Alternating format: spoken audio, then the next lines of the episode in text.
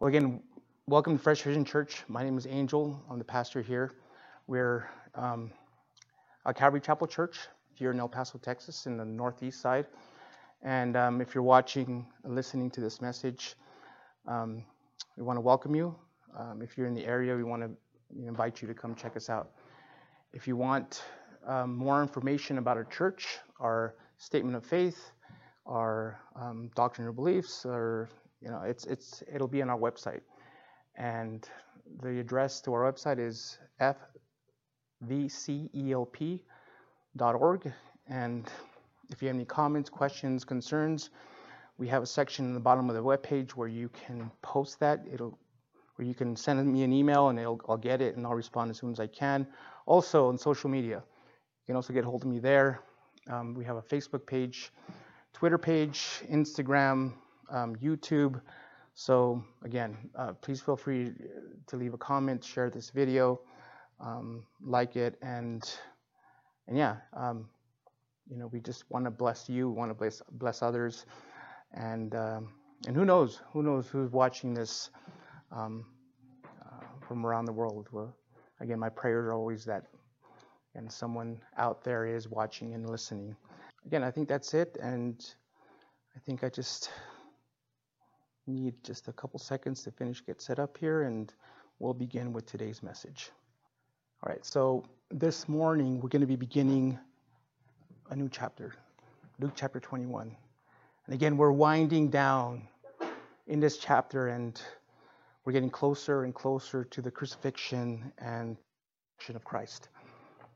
Um, but this morning I've titled our message, Give God Your All in All. In the passages we're going to be reading this morning, the Lord will give us a lesson on sacrificial giving and will also begin to deliver an important message about events that will take place in the future.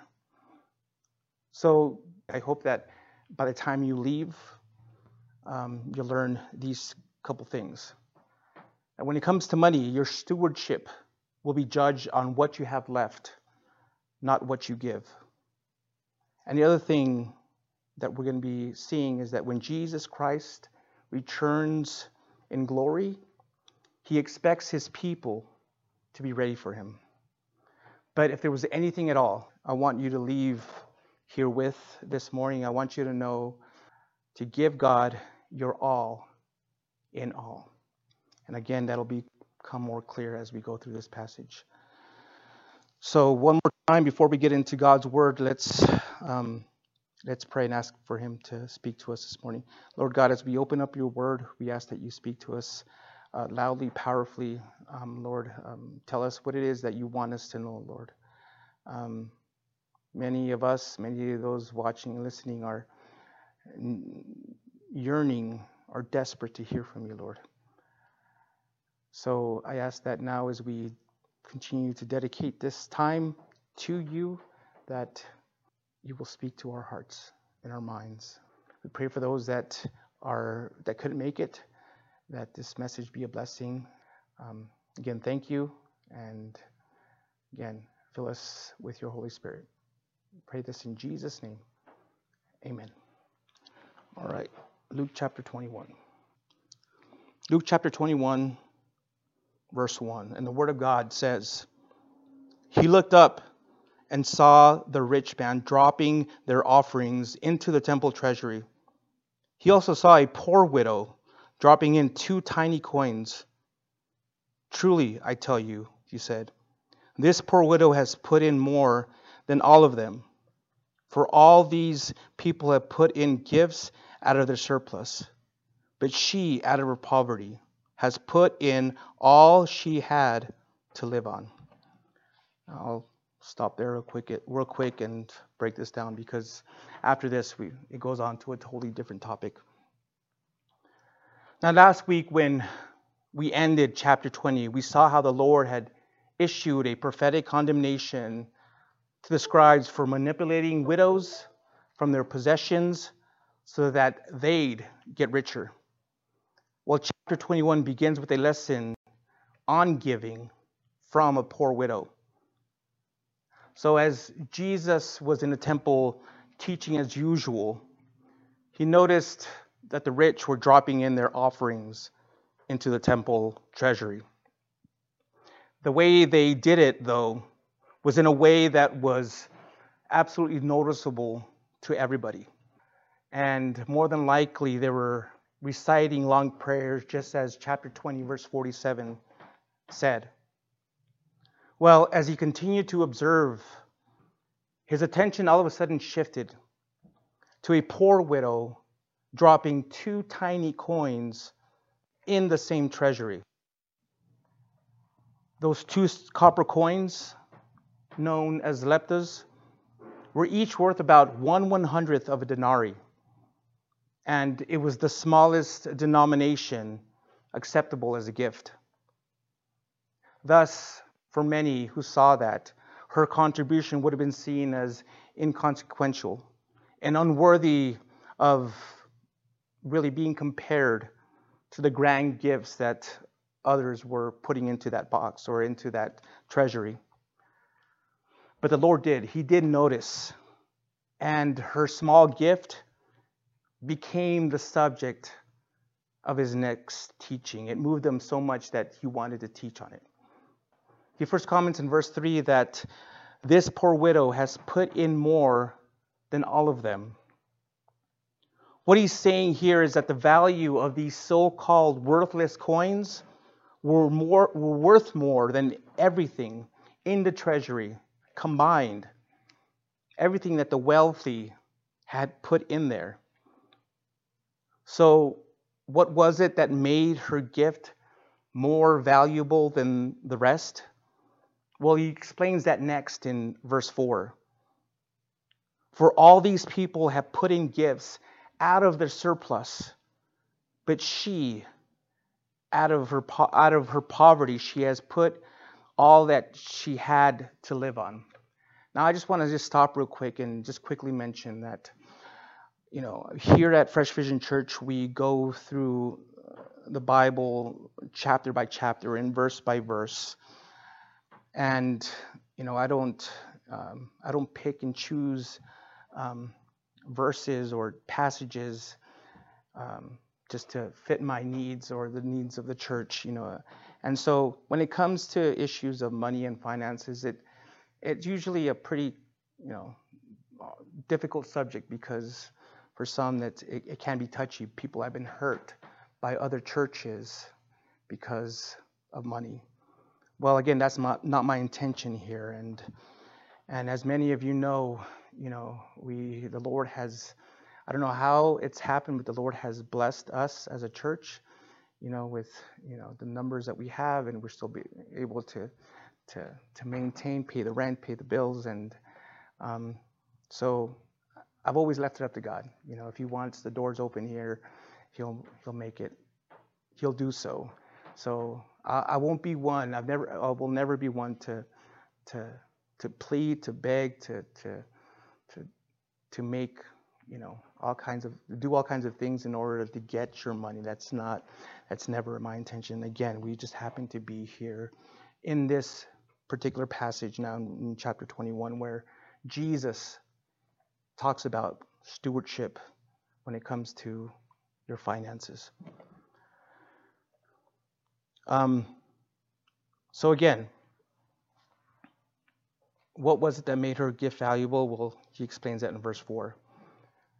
There, in other words, the wealthy put in tiny a tiny part of just the extra money that they had whereas the widow gave everything that she had. See, the rich hadn't really sacrificed anything, but that poor woman, whose income may have been devoured by the scribes, had sacrificially given it all. So let me just give you three lessons we can learn from these first four verses. Lesson one giving is judged by the degree of sacrifice, meaning the value of a gift is determined by what it costs the payer or the giver. This is what made the widow's gift so valuable. This was something that even David understood when he said in 2, 2 Samuel 24, verse 24, I will not offer to the Lord my God burnt offerings that cost me nothing. You see, the widow's small gift, her gift of those two small copper coins, doesn't represent the least we can give, but the most, our very all. Second lesson. Before God, the spirit of giving determines the value of the gift more than the amount. It says in 2 Corinthians chapter 9 verse 7 that each person should do as he decided in his heart, not reluctantly or out of compulsion, since God loves a cheerful giver. This shows us when it comes to what you give, whether it's here in this church in that box or whether it's at another church or whether even if it's charity or um, whatever is in your heart to give, God sees more than the portion. He also sees the, propor- the proportion.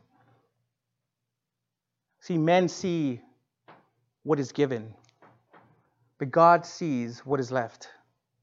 And by that, He measures the gift and the condition of our hearts. See, the widow changed the mindset that says, I'll give when I have more. Well, let me remind you again the widow had virtually nothing, yet she was a giver. This shows us that any of you can please God with what you give as much as the richest man can please God with his giving. So even if you gave that, that one dollar that you have left in your wallet or in your purse, and you gave it up sacrificially to God, willingly and guiltlessly, with no, no problem, no issue, He sees it and is pleased. Lesson three the actions of this poor widow are not to be seen as a requirement to get right with God.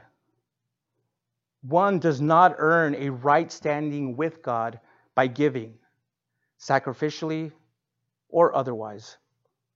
But these are the actions of one who is right with God. They prove one's standing with God.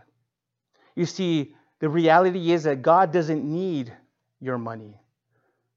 If He did, then how much we would give would be more important than our heart in giving. Instead, it's our privilege to give to God. Look at it as a privilege. Not because it's good for Him, but rather because it's good for us. It blesses others, and it shows where our hearts are. Let me remind you what it says in Matthew chapter 6 verse 21. For where your treasure is, there your heart will be also. Winston Churchill once said, We make a living by what we get, but we make a life by what we give. Now, you may have learned that from what Jesus said in Luke chapter 6, verse 38 Give, and you will receive. Your gift will return to you in full, pressed down, shaken together to make room for more, running over and poured into your lap. The amount you give will determine the amount you get back. Well, now as we continue on to verse 5, the, as I mentioned in the beginning, the narrative now shifts to a different topic that we'll be covering for the remainder of our time today. And more than likely, yeah, we'll be covering this topic again next week as well. So let's go there now. Luke chapter 21, verse 5. As some were talking about the temple, how it was adorned with beautiful stones and gifts dedicated to God, he, Jesus, said, These things that you see, the days will come when not one stone will be left on another that will not be thrown down. Teacher, they asked him, so when will these things happen? And what will be the sign when these things are about to take place? Then he said, Watch out that you are not be, that you are not deceived. For many will come in my name, saying, I am he, and time is near. Don't follow them. When you hear of wars and rebellions, don't be alarmed. Instead, it is necessary that these things take place first, but the end won't come right away. Then he told them, Nation will be raised up against nation, and kingdom against kingdom. There will be violent earthquakes and famines and plagues in various places, and there will be terrifying sights and great signs from heaven. But before all these things, they will lay your hands on you and persecute you. They will hand you over to the synagogues and prisons, and you'll be brought before kings and governors because of my name. This will give you an opportunity to bear witness. Therefore, make up your, make up your minds not to prepare your defense ahead of time, for I will give you such words of, and wisdom that none of your adversaries will be able to resist or contradict.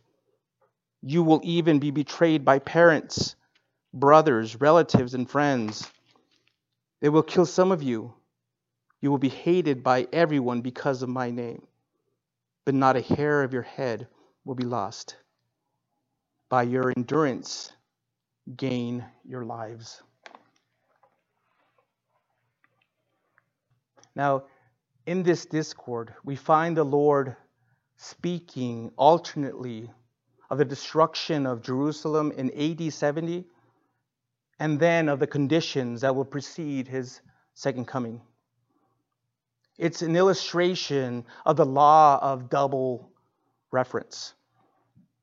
The first being that his predictions will have a partial fulfillment in the siege of Titus, which I mentioned and talked about briefly when we covered the end of chapter 19. Whereas the other will have a further and complete fulfillment at the end of the tribulation period. Now, it's important to keep in mind that this message was given to Jews by a Jew about the future of the Jewish nation. So, although there are definite applications to God's people, to us Christians today, the emphasis is on Jerusalem, the Jews, and the temple. As I said, this sermon focuses on a period of God's program called the tribulation period, when God will pour out his wrath on the nations, on the nations of this world. Now, we here at Fresh Vision Church believe that this period will begin immediately after the Lord again comes in the air and takes his church to heaven at the rapture. Then, at the appointed time, it will climax with the return of Jesus Christ to the earth, at which time he will defeat his foes and establish his kingdom. So, here, again in this passage, during a lull, during a break between the back and forth with the opposition, verse 5 tells us that some of the Jews and maybe even some of his disciples took time to admire the striking beauty of Herod's temple. Now, according to Ezra chapter 6, verse 15, this temple was originally built, rebuilt by Zerubbabel and Ezra, but it was greatly expanded and improved and renovated by Herod. Josephus, the great Jewish historian, says Herod the Great adorned the temple with white marble stone up to 67 feet long, 18 feet wide, and 12 feet high. Silver and gold decorated gates and doors, and also the best imported Babylonian tapestries that uh, veiled the entrances, uh, the entrance to the, to the temple. The entire building project took 80 years and was finished only seven years before it was destroyed. But for almost 1,000 years, it was a center of Jewish life. But nevertheless, as wonderful as it was, though, Jesus warned them not to be preoccupied with material things that would soon pass away. So essentially repeating so essentially repeating what he said in chapter 19 verses 41 through 44 he told them that the days will come when that temple will be totally destroyed which again did occur in 70 AD. But that splendor of the temple had become an idol for many Jews of that day. And the building, just the building itself, began to mean more to the people than who was supposed to be inside that building, who that, what that building represented, than God Himself.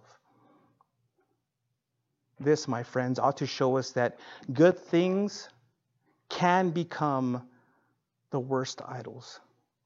Good things can become the worst idols. And sometimes God sours or takes away even good things that we make into idols.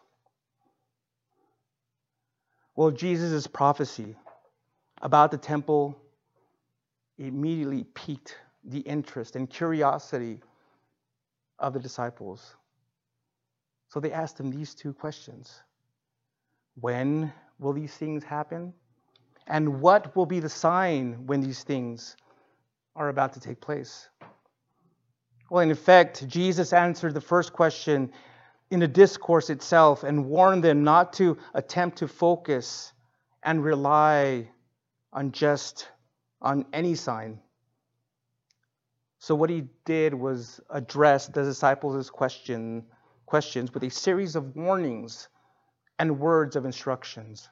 And again, this we'll be covering it this week and also next week as well. So here in our passage we just read, he first warns them not to be deceived by phony prophets and false Christs. Jesus knew that many would come after him that many would come after he would die and be resurrected and was in heaven and, and would claim that they're the Messiah, the promised one of Israel. Claiming, again, either to be the political savior of Israel or, yes, even a spiritual savior. Now, one striking example of this was a man named Bar Kokhba Bar Kokhba, who was 100 years after Jesus, who was alive 100 years and came about 100 years after Jesus. And many Jews considered him to be the Messiah. He started a widespread revolution against the Romans and enjoyed early success. People saw that he was doing some good things.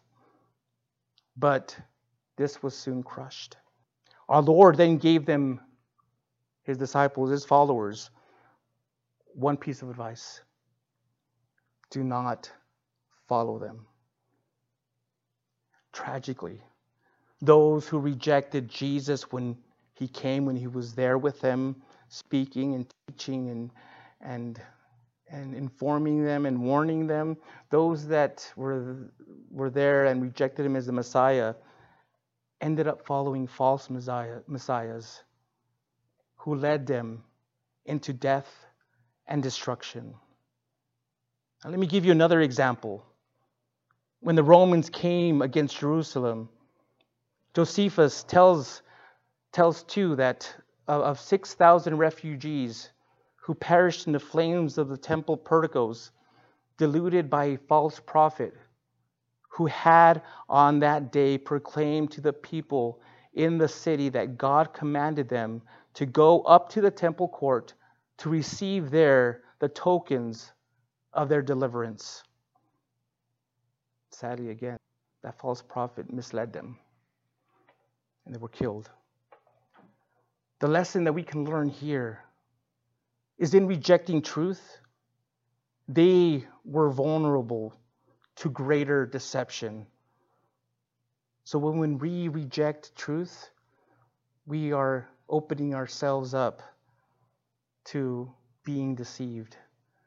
So again, when you don't accept it, when you don't believe in truth, you're more than likely to be deceived by falsehoods. Paul also warns young Timothy and us of this in 2 Timothy chapter 4 verses 3 and 4. For the time will come when people will not tolerate sound doctrine, but according to their own desires will multiply teachers for themselves because they have an itch to hear what they want to hear. They will turn away from hearing the truth and will turn aside to myths. Therefore, as a believer, be watchful of such people. Listen, read, and study what God has to say in His Word. By knowing what He says, by understanding what He says, and again, you may not understand everything. I don't understand everything, but He does reveal it to you. That's how He speaks to you. He, you know, and that's how you grow by just, you know, He shows you something that maybe you didn't understand before, and you're like, all of a sudden, you're, oh wow, I get it now. Thank you, Lord, for telling me. That's how He speaks to you. But He also speaks to you through the hearing of the Word, through the studying of the Word. So again, know it by knowing what he says, it's going to help you spot a deceiver a mile away. Jesus warns in Matthew chapter 7 verse 15, be on your guard against false prophets who come to you in sheep's clothing, but inward are ravaging wolves. Well, the Lord then tells them in verse 9 that when they hear of wars and rebellions, don't be alarmed. What Jesus said here applied both to the coming destruction of Jerusalem and the yet to be fulfilled return of Jesus at the end of the age. Wars, revolutions, rebellions always have a tendency to rile people up. Either they're 100% for it, 100% against it. They get excited, they get anxious.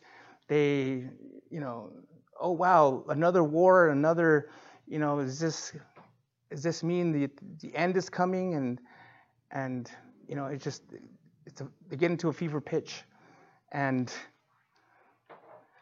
and sadly, again, some they just they get fearful. They get scared because they know that wars and rebellions will mean death. And maybe they start to question their own salvation. does this mean that the Lord is coming soon? Am I ready? Again, it just riles people up. Now, in the case of the Jews at this time, this would be especially true for people who wanted someone, anyone, to come and just overthrow the Roman, the Roman government. Anybody that just had the, the wisdom, the guts, the courage, intestinal fortitude to just stand up and defeat the Romans so finally they can get their independence and have their, their kingdom once again. So, yes, every time they would hear of wars and rumors of wars, these things would come to mind. Well, Jesus informs his disciples, his followers, that when they hear about these conflicts, that such was business as usual to not be surprised. You see, every generation, every single generation that has come and gone and that will be, has its wars, or at least its rumors of wars. So these aren't to be seen as signs of the end, though they must, by divine necessity, take place before the end comes. In Matthew chapter 21, 24, verse 8, Jesus described these things as the beginnings of labor pains. For you women that have been through labor, you know what that feels like, you know what that means. It's not going through labor pains, it's, it's a gradual process. It's, it goes from light to heavy and uh, pretty extreme. I wouldn't want to experience it, I'll tell you that. well, next, Jesus warns them that before he comes back, Jews who are living through the tribulation period should expect international and civil wars, famines, earthquakes, and pestilences or plagues. And just like the labor pains, those too will become more frequent and more intense before his return. Again, without any one of them being the specific sign of the end. What's more is he tells us the heavens will join in. In the skies, they will see great signs in heaven that will terrify them. However, like the others, it mustn't alarm them either. Why? For it is necessary that these things take place first, but the end won't come right away. Now, this doesn't mean that God's people are submitting to blind fate.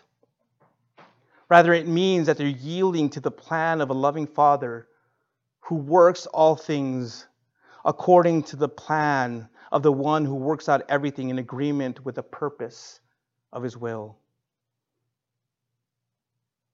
In verses 12 through 19, Jesus offered the disciples not only a word about the nature of the tribulation, but also some practical instruction about persecution. First, the disciples were to expect persecution from the world.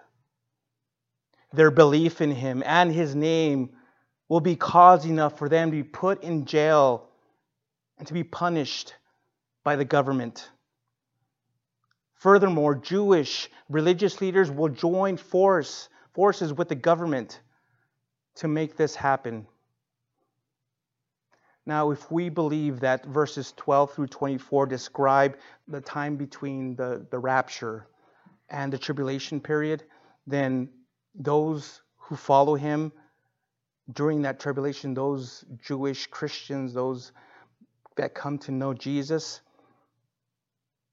and proclaim him as the Messiah, will also be arrested, persecuted, tried before religious and civil powers, and they will be imprisoned. Now, this might seem like a failure and tragedy to them, but actually, the Lord would overrule it, rule it by making it a testimony for His glory. Second, they should recognize the opportunity for a witness. For my name's sake, he says. He tells them to use their persecution as an opportunity to tell others about Jesus. Again, their imprisonment might seem ineffectual, but the Lord will use it in a powerful way. This applies to Jewish Christians during the tribulation too. When they're being unjustly persecuted and imprisoned, they're not to prepare their defense in advance. In their hour of crisis, they're supposed to just trust the Lord God will give them a special wisdom, a special word to say, to say things that would completely confound their adversaries. It would be something that maybe they themselves would be surprised that they said, or that they preached, or that they shared. Christian brothers and sisters, this here, that particular passage there, those verses, is also applicable to us as well. If the Lord wills it, persecution will carry us to the highest government circles to plead our case. When that happens, tell the mayors, the governors, maybe the senators, the representatives, and maybe even the president about Jesus. We're not to defend ourselves. We are there to make sure everyone knows about Jesus. We can tell them about Jesus by showing how he is responsible for our being, where, where that he's responsible for being where we're at, even if it's at a maximum, maximum security prison. If you're there because you're being persecuted because of your faith, because of your belief, then again, use that. He has you there for a reason. So use that opportunity to just share Christ. Maybe there's that one prisoner that's on death row, or, or maybe you know, their entire lives been struggling with drugs and alcohol, and and had never really heard the truth about Jesus. They've heard many versions of who Jesus is, but they don't know the truth about Jesus. They've never heard the gospel in a very simple and loving way. So maybe He has you there so that person can get saved. There's, there's always a reason and a purpose for where God has you. Whether it's in your home, sitting comfortably, watching the new baseball season, or whether it's in prison, whether it's at work, He has you there for a reason. So just look for those opportunities. Third, not only will the disciples and tribulation saints endure official persecution from the government, but there will also be opposition from family and friends. Relatives will even follow in the footsteps of Judas and betray their Christian loved ones in order for them to be killed. Hatred, arrest, and death will be the lot of many of God's children during the tribulation. Now, if you're a child of God today, if you're a born again believer, a Christian, this is important to know and understand because, yes, it could happen one day. You might also be betrayed your best friends, and your closest family members will turn you over to the enemy. And they may even kill some of you because they can't stand you for being a Christian, for talking about, for being in love with Jesus more than you are, more than you love them. This won't be easy. But if it happens, if you're persecuted, sent to jail, if you're if you're ostracized, if you're no longer welcome to the family cookouts, to the barbecues, then use those moments, use that time that you would have been there as a time to build your faith and your trust in Christ. Remember, keep this in mind. Pain will last for a moment, but glory will be yours for all of eternity.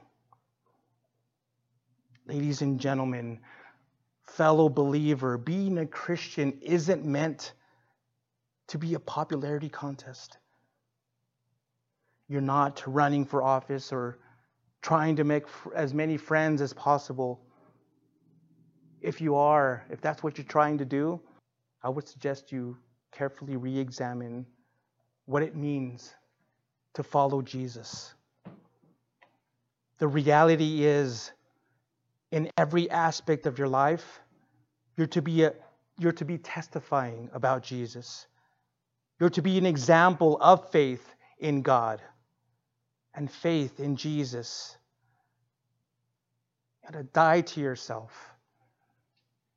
You ought to be, again, uh, you ought to look at Jesus, Jesus' humility. He was washing his disciples' feet. It's an image that comes to, to my mind. Are you willing to, to humble yourself, even in, in those positions? To love others, to love those that are in the church, your brothers and sisters. Again, it's Christianity isn't meant to be a popularity contest.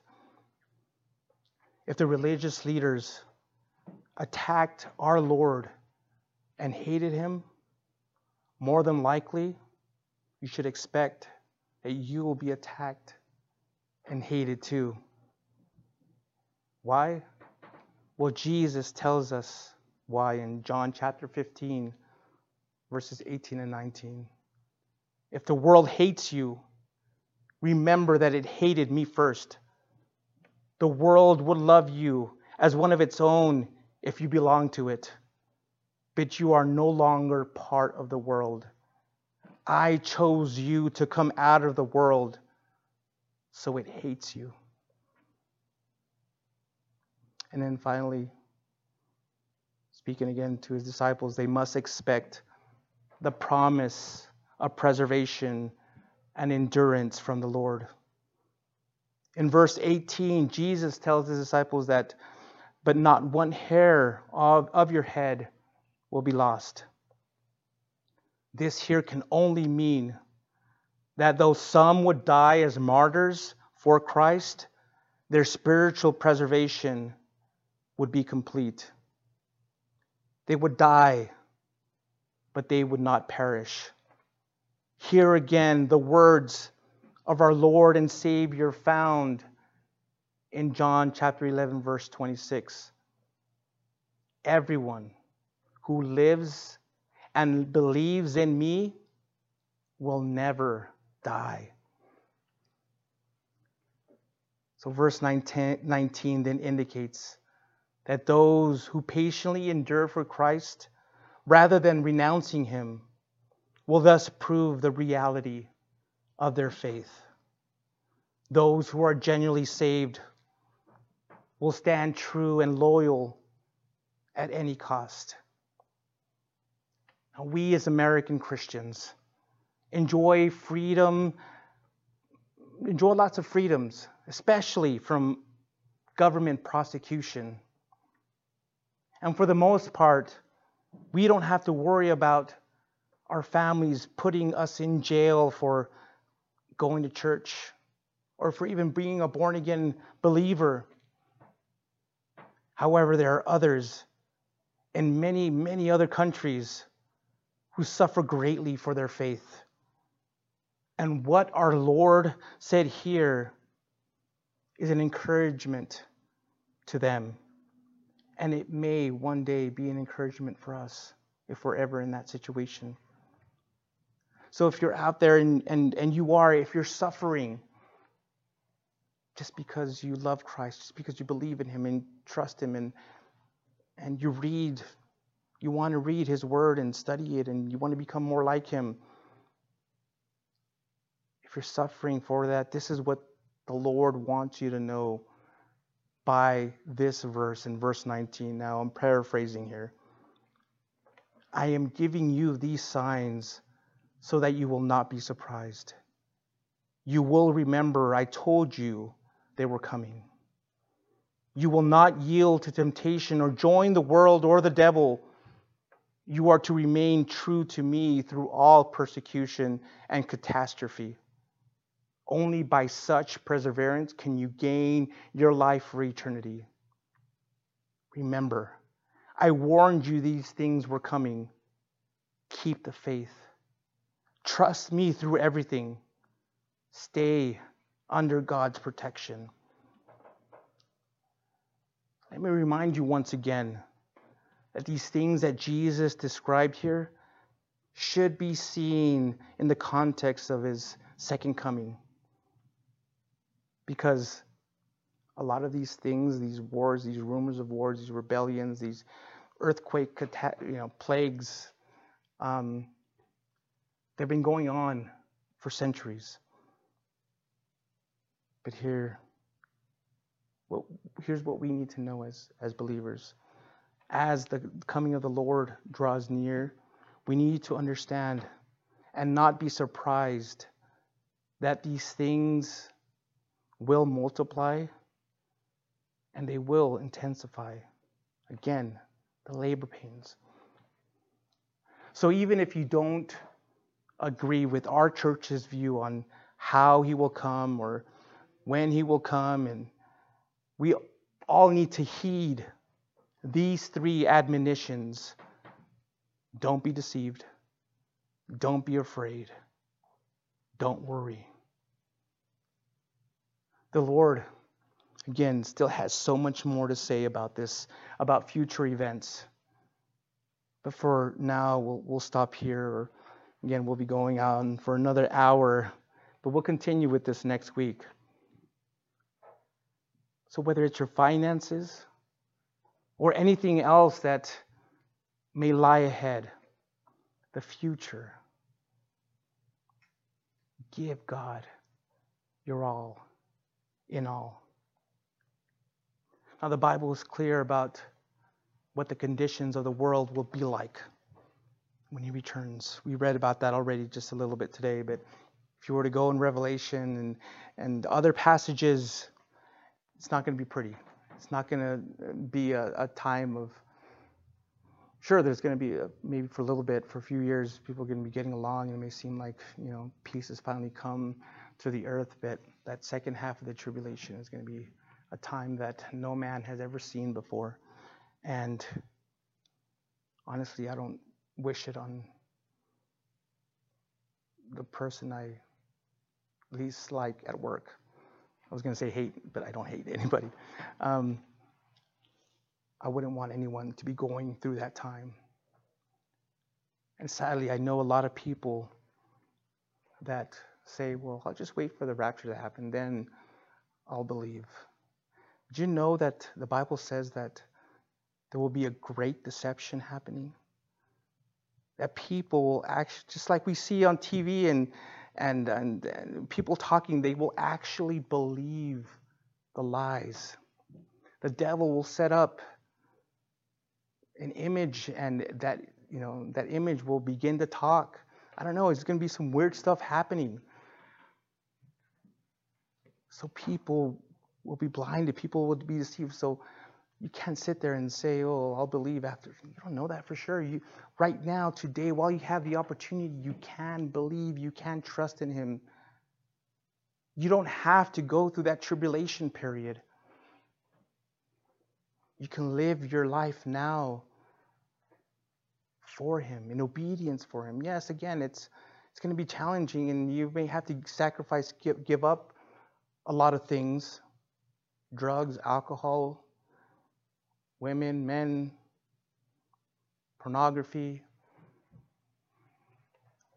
But in the end, it will all be worth it. You will be living for all of eternity with the Lord with new glorified bodies.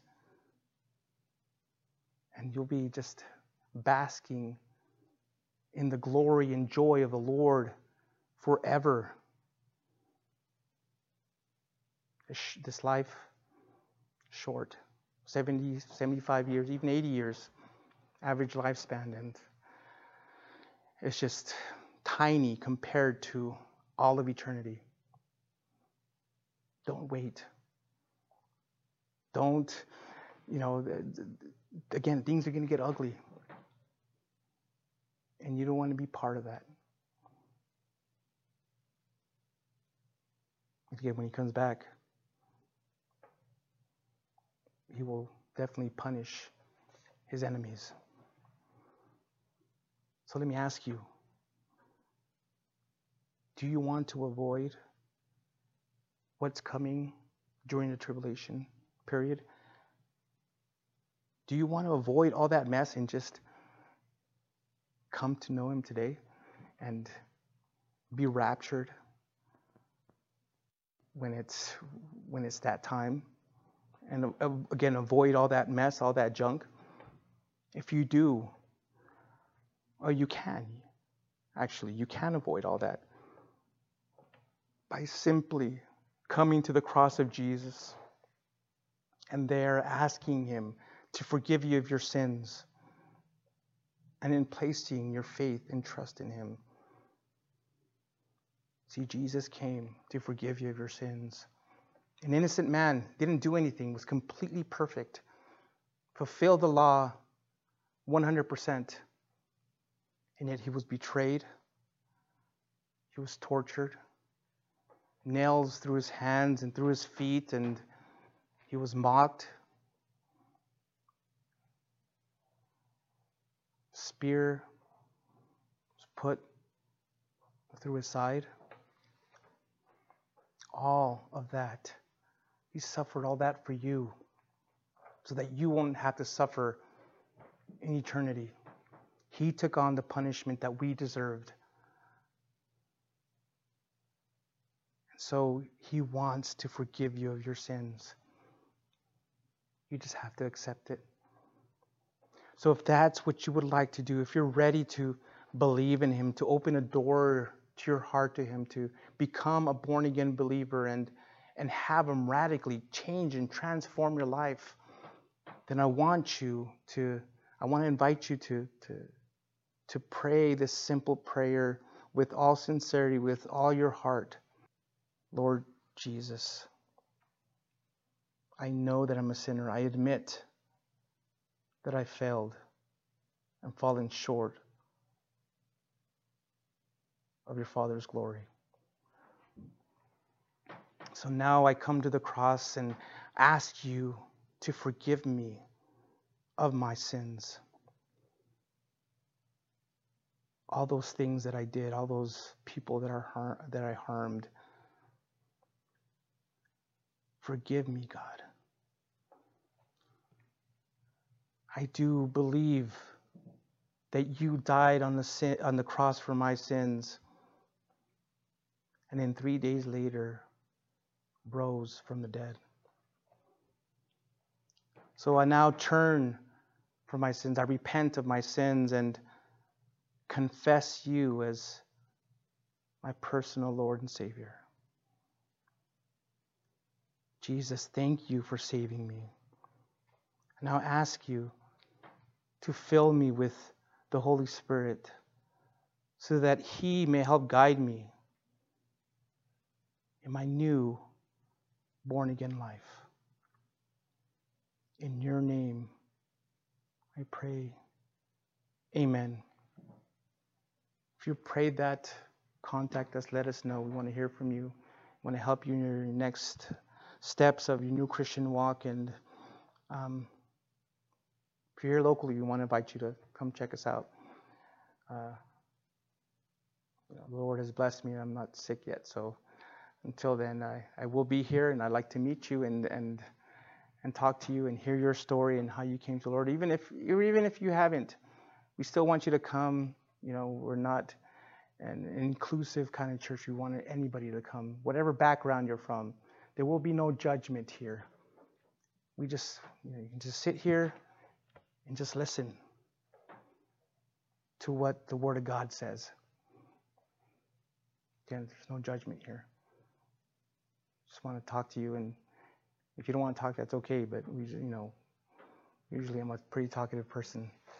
So um, come by and check us out. So uh, again, give God your all in all.